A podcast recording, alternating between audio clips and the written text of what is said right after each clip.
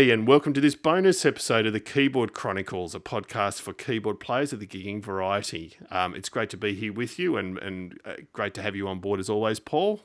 Yes, a pleasure to be here, and I'm very excited about what we're about to discuss. Yeah, absolutely. So this is a bonus episode um, for our patrons, uh, who we value a great deal for your support in keeping the podcast cast going. Cannot thank you enough. And and as promised, you know, a, a few times a year we hope to bring some bonus content to you. To, um, it's the least we can do. So, um, this episode, we're talking to uh, Mr. Josh Weinstein, um, and he appeared on episode 35 of the main show. Uh, but we're talking to him here uh, specifically about his love of Pink Floyd and working in a Pink Floyd tribute act called Pink Floyd. Uh, and as you know, my valued co host Paul also um, plays in a tribute act, Echoes of Pink Floyd.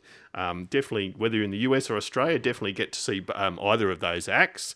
Um, so, yeah, we, we, we talk everything Pink Floyd with Josh. So, I hope you enjoy that. And also, want to give a special shout out to um, our patron, Greg Chance, uh, who runs the brilliant Korg Krome users group on Facebook. If you use the Korg Krome, or, or any close relative of it, which I don't think there are any, Paul, is. I mean, you know, they, they're all related. Um, Greg, the community Greg's built there is brilliant and, and well worth a check out. And thank you for your ongoing support, Greg. Enjoy the interview.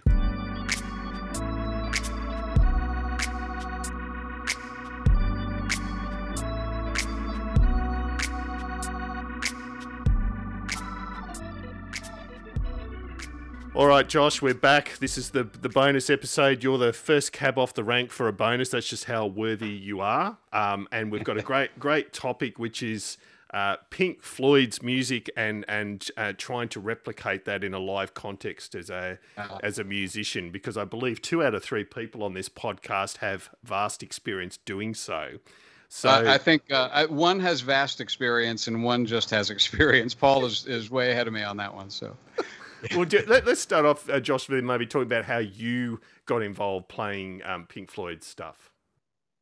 Uh, with this project, um, the the group is called uh, Pink Floyd or or Pink Floyd Experience PFX. It's the same same group. I, I don't. I'm still not completely clear on the distinction. I think one of them is their full stage show with the um, you know, with the movies and the lights, and the other one is you get to hire the same guys, and and um, you know, we don't put on the same stage show, but we play the same songs the same way. So I think that's mm-hmm. the distinction. But uh, they um, they were hired to tour uh, before the pandemic, so 2019, uh, to tour Canada and the U.S. with uh, Foreigner, and um, a few of the a couple of the folks that I play with were hired on for the tour. A singer that I do, uh, you know, pre-pandemic did probably 50 dates a year with, uh, and a sax player who I probably did 25 or 30 dates a year with were both hired onto that tour.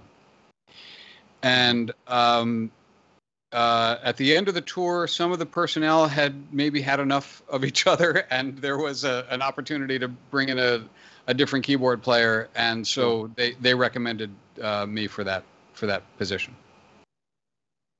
Brilliant. Um, and so and and so, can you share more broadly your relationship with Pink Floyd as a listener and as a musician? Like, is it was it a natural fit that you go, yeah, I definitely want to be part of this, and I, I've always loved their music. It was absolutely that um, I uh, Pink Floyd is the is probably the group I have. Oh, that's, that's, this is a bonus, right? So this is separate from the. Yeah, yeah. You and I have previously talked about that feeling of putting on headphones and just not being able to wait for what sounds were going to come next, and being sort of mystified by how deep the sounds went. And in in my head, when I said that to you, Pink Floyd was mm. almost certainly who I was describing as a kid listening to records that way. Um, mm-hmm. And you know, uh, by the time um, you know the wall came out, that was me walking downtown alone with my allowance money to get it the first day it came out, and just sitting listening to it over and over and over again. Uh, um, you know, making narrative out of it and listening into those great sounds. And so I'd I'd come in earlier, but I was I was younger. I'd heard Dark Side and Wish You Were Here, and I'd heard Animals um, uh, uh, from like from rock loving friends. but the first one that I walked downtown myself to the record store and bought and listened to beginning to end was The Wall. And then I went backwards and realized the depth of the group. Uh, so yeah, they were they were a huge part of my soundtrack growing up. They're still how I think about how records should sound. There's still things that Pink Floyd did that I heard as a kid that, as far as I'm concerned, that's that's what a record should sound like even now in 2021. Mm, most certainly. Can you recall, Josh, what, what was your initial reaction when you first heard the wall? What, what what did how did you feel about that when you first heard it? I was almost um, uh, how do I describe this? I, I almost needed a minute, you know, like mm-hmm. uh, once I figured out what was happening with this record, that that you know that that we, you just sort of had to sign on and and go along with it. Mm-hmm. I, I, had to recalibrate. Um, there's a there's a phrase I want to use, and I'm not sure. I had to sort of reckon with it.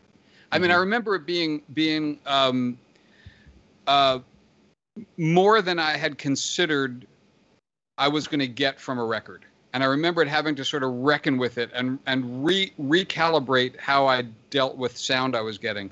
And really, it's such a visual record. Uh, and listen, so you you've heard you've heard you know my stuff. You, you hear uh, um, out, outside sounds on anything I do. I always hear I hear like a movie when I try to put a song together. I am a uh-huh. hundred percent certain that's because of the wall. That's because okay. that's be, that's mm-hmm. and, and then and then Pink Floyd in general. That that's because that made the idea that a, an album could be a movie seem reasonable. Yeah, yeah, excellent. Yeah, th- thank you for sharing that. In your view, you know, you've talked about how the the music you know in your opinion this is how albums should still sound and what music should still sound like is is it that that you believe that's made the music so enduringly popular like you know globally or, or are there other elements as well that you think have made it so yeah. successful interesting. So i just want to clarify because i'm not a nostalgist meaning i'm totally happy with the next great sound i hear. I'm not like albums mm. should still sound like pink floyd. What i mean is there are elements in their sound that i that still would please me if they were in sounds now. And that's sure. not true. That's not true about everything. You know lots of stuff lots of stuff that people our age glorify sounds really damn dated 50 40 50 yeah. years later you know and nobody nobody needs to keep hearing this. You know we're done. Transistor organs you're cute. That's fine. But you know it sounds like you know it, it sounds like when it's from you know mm-hmm. uh, or sitar right? You know that sounds like a a, a, a, a particular point in time where that was you know that was what that was modern and that was a long time ago. It's not modern anymore.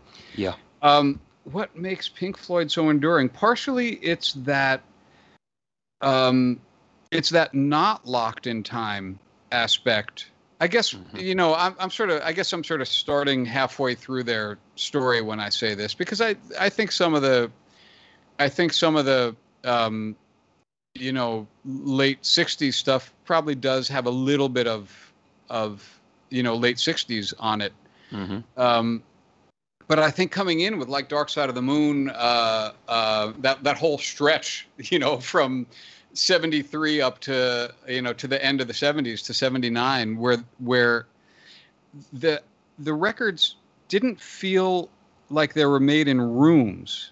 And maybe that's mm-hmm. what it is. They're not located somewhere. You don't get the sense of people sitting around playing these songs. You get the sense of them sort of existing. They don't they don't sound located. Um, they, they sound they sound larger than yeah. a, a, a, room would be, and maybe that's what yep. makes them last. If that makes sense. Makes 100% sense. Yeah. From the philosophical to the practical, I'm I'm curious what is the rehearsal routine process for your band? And you know, are you rehearsing at present for, for anything at the moment? We are. In fact, we are uh, the first group into a, a venue downtown. Uh, we're playing this Thursday, which is their first night back. Oh, it's a large venue downtown. If if awesome. it's standing room, I think it's uh, 800. And I mean, not not you guys play theaters, right? This is a this is a uh, you know a performance hall. Sure. Um, I think if it's standing room, it's 800, but if it's sitting, it's less. But it's um, you know, it's a it's a nice venue. It's a warm up for a festival that we're going to headline later in the summer, and so that answers part of your question, which is we have a festival coming up, so we booked a warm up gig. That's one of Yeah. our rehearsal routines. Great. And then, um, uh, yeah, we're rehearsing uh, two days from now, Tuesday. Well, uh, Wednesday for you uh, uh, of this week. We rehearsed last week. Mostly, it's um, you know trusting everyone to learn parts on their own, and then getting together to make sure the show flows and parts are Mhm. there, and that I'm I'm triggering samples where they should happen, and Mhm. uh, harmonies are a big part of the approach of this group. Out of the seven or eight on stage, there are seven or eight singers. Every person on stage sings, and so we spent a lot of time. We did a Mhm. separate vocal rehearsal, uh, signed Yep. parts, ran through. Yeah, I mean, like like everyone, we don't do you know we don't do weekly rehearsals if that's the question. We tend to rehearse for uh, you know four shows. But- yeah, yeah. Yeah. Um, and I imagine, I imagine, Josh, like your solo career, is just pretty much lug along a Nord stage, and that'll do you, wouldn't it, for Pink Floyd? There's not much complexity in their stuff. I'm not even bringing the Nord stage. I'm just going to describe the parts. Yeah, I'm not. Yeah, I'm doing a new thing. I'm doing a new thing where I'm just I'm going to see how accurate I can get linguistically and Oh, good. yeah. Yeah. No, so, I mean, uh, what's your rig? Yeah, what's your rig for that, Josh? Because that's obviously a, a much different kettle of fish. It's it's actually the reason that I went with the FA6 as my second board because it's a, a sampler, a sequencer, and a and a workstation synth. And I have used other. I've used uh, all three of those. I've used a synth plus a sampler plus a sequencer for for Pink Floyd gigs, and then ended up uh, consolidating. And and believe it or not, I do the Pink Floyd as a two board gig. All this all the samples live in the FA06. Um, I have the two boards talk to each other one direction or another so that if I want a layered sound, you know, maybe I'll send it from one and then leave the local volume up on the other. Um, I, I do the entire show, believe it or not, with the two boards, with the Nord and the FA6, and Yeah. this and the sample. The samples live in the FA6. Even the sequence for like on the run, you know, that's all that's in there. So, and Paul, I'm going to put you on the spot. Yeah, I, I believe you have a two board rig. So, how how do you do yours the same or differently? Or Uh, yeah, not not for Floyd, David. I have three. I have so three, I'm, not as, sorry, I'm yeah. not as clever as Josh. Yeah, so I've got a, a, a stage piano. Uh, the Korg Krome sits above it, which is a that's more all in one kind of do everything board, and then I've got the King the King Korg to do the synth stuff. Ah, uh, but Right. but then I also have a an iPad which runs the sample, so it's almost like a four board rig because I don't have the the ability the FA06 does to to play the samples Right. live. So uh, Josh wins the efficiency prize by a mile. I mean, we'll see. There, there's a couple. There's a couple compromises that I haven't, I haven't quite worked out. Um, I mean, I, well, no. Let me say that. Let me say that differently. I have worked it out. I haven't paid for the price for the contrivance that, that it's that it's it hasn't gone wrong yet. But there's been a couple compromises I've done where I really have to make sure I'm on the ball to you know to get from a sample to a you know maybe a mod wheel switch to an expression pedal switch Gotcha. and so far, so far, I haven't run that train into a wall, but uh, I, I'm hoping to make some adjustments before I do because there is. It's a keyboard. It's it's um, counterintuitively a, a keyboard band. Yeah. Most people don't think of you know Richard Wright as Pink Floyd. They, you know they think of him as the guy playing keyboards, but it is it is a it is a hundred percent. Paul, do you find this? It's it's Yes. the engine of the band is the keyboards. Yeah, I, I totally agree, Josh, and and I wonder why so many. Um, you know, you mentioned before about when, when David asked you Pink Floyd. Yeah, I'd love to do that, and and I felt exactly the same way. And, I, and it's, it's because I think we understand as keyboard players, it's such a keyboard heavy band, but maybe the casual listener thinks more about the David Gilmour guitar solos and that sort of stuff. Absolutely. Hmm. yeah. Um, And that's that's one of those cases where sticking your head in the monitor and really listening through reveals, you know, how many of those layers are uh, are keyboard layers, or at least if you want to do them live, you know, Correct. have to be. that's Yeah. right. And yeah, so, totally agree. and you probably already answered this to a large extent, Josh, but with the 80s and 90s Pink Floyd material, it did rely heavily on studio production for those, you know, big lush soundscapes. So how do you tackle the challenge of that? It's basically the samples and, and what you do with your, your current boards. Yes, um, that's actually easier because it, the, uh, there's a, there's a kind of balance between uh, authenticity and and performativity, and the the struggle lightens a bit in the 80s and 90s because we were off those those um, iconic studio sounds and Mhm. into a little more of a of a performance band, and so Mhm. uh, you know, um, our a, a nice lush synth pad answers the desire for the listener to hear a lush synth, synth pad there without you know maybe what what we might otherwise nerd out on which is what year was the Rhodes on this you know on this record or you know mm-hmm. was uh and so uh yeah it's it actually is a little bit easier as the synths are more like they are now than well, I don't know what, if you find that Paul but I I do I find the the more recent stuff easier to pull off yeah, it, it's. Uh, I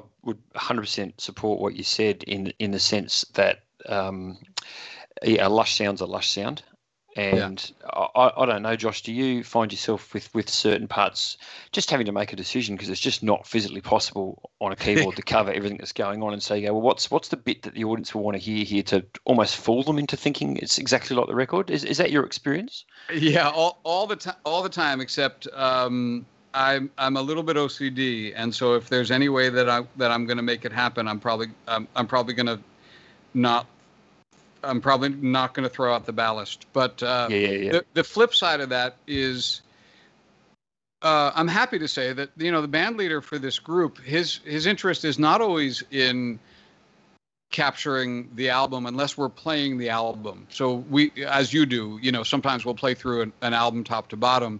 Mm-hmm. In that case, our our goal is is to is to be completely OCD about replicating it. In most cases, he he's more interested in how the performance is going to get pulled off live. So he'll send us off to Pulse or Delicate Sound of Thunder or some of the live, you know, some of the live uh, albums uh, for reference. And really, with that uh, and with the instruction of this is feeling kind of bare here, you know, just stick organ on the back of that. Let's let's make some energy happen behind that. He had organ on this tour.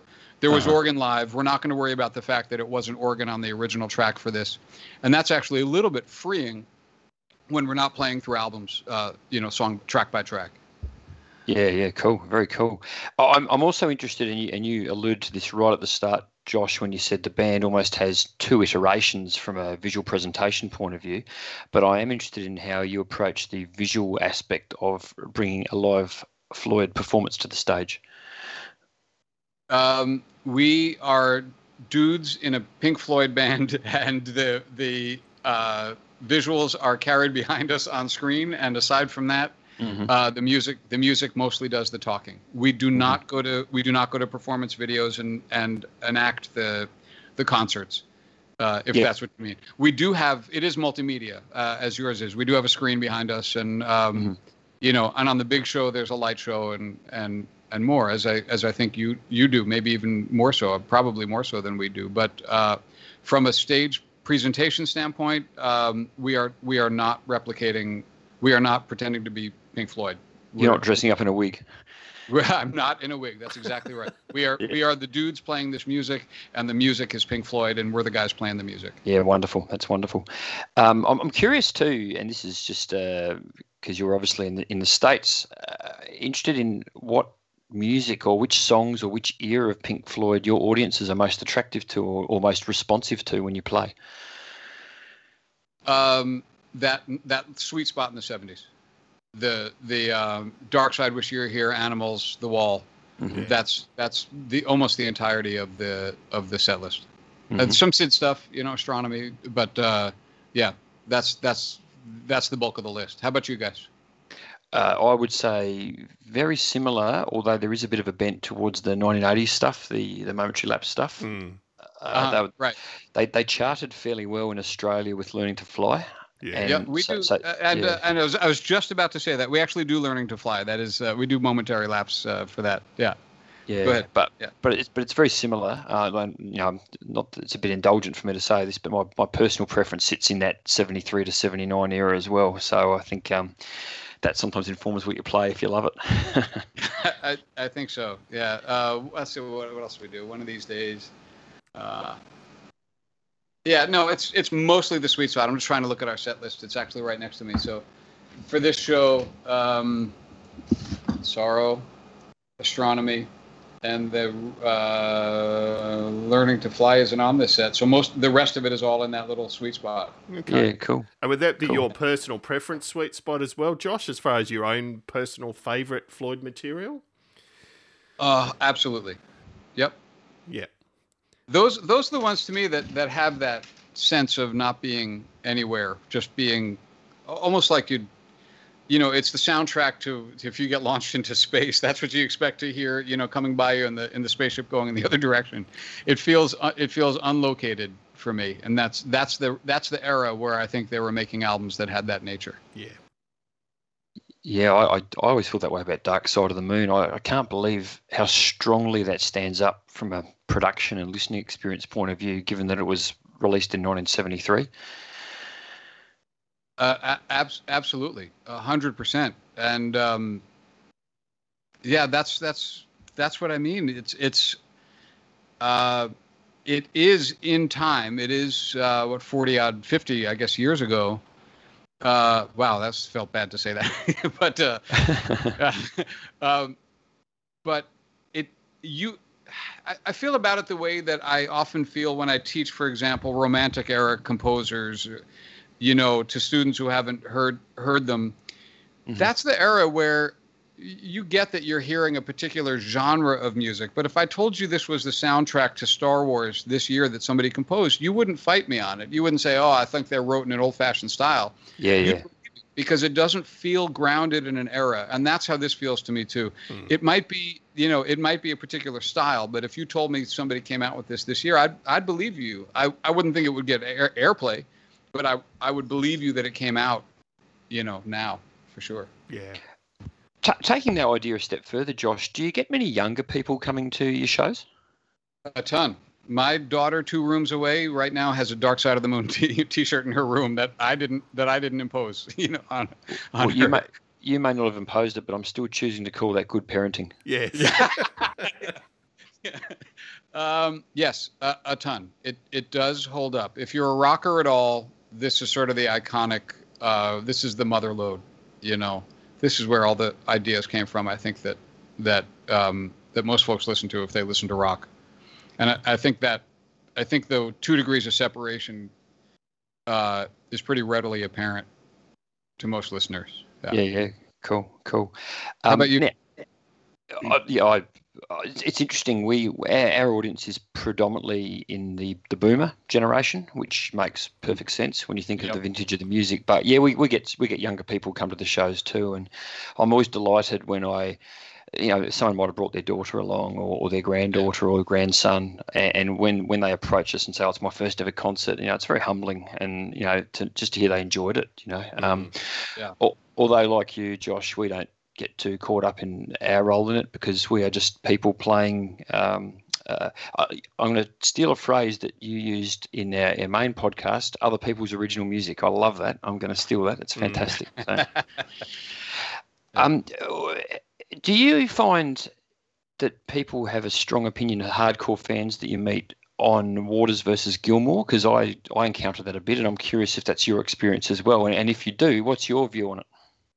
I I get to stay out of that um, that conversation. We are very Gilmour uh, skewed um, in this in this group because the guitar player uh, has a preference for that, and he's actually talked about it. So, mm-hmm. uh, but I I am not uh, just about never part of those conversations. So I I suppose that's a cop out. yeah, I, I, I, I don't. I, I actually the, no. The direct answer is no. I haven't had that conversation at a gig. Yeah. Okay. Okay. Yeah. yeah. Cool.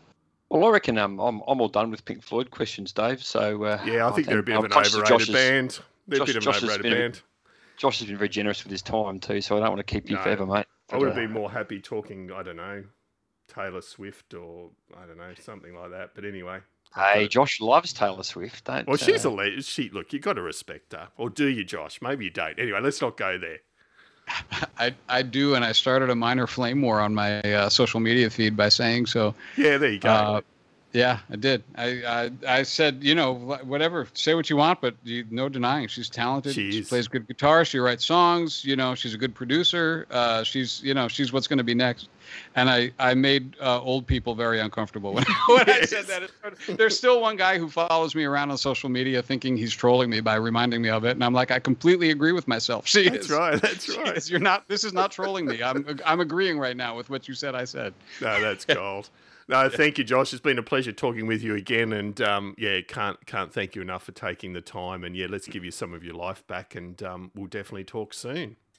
No, I appreciate you having me. Thank you very much for reaching out. Good to talk with both of you.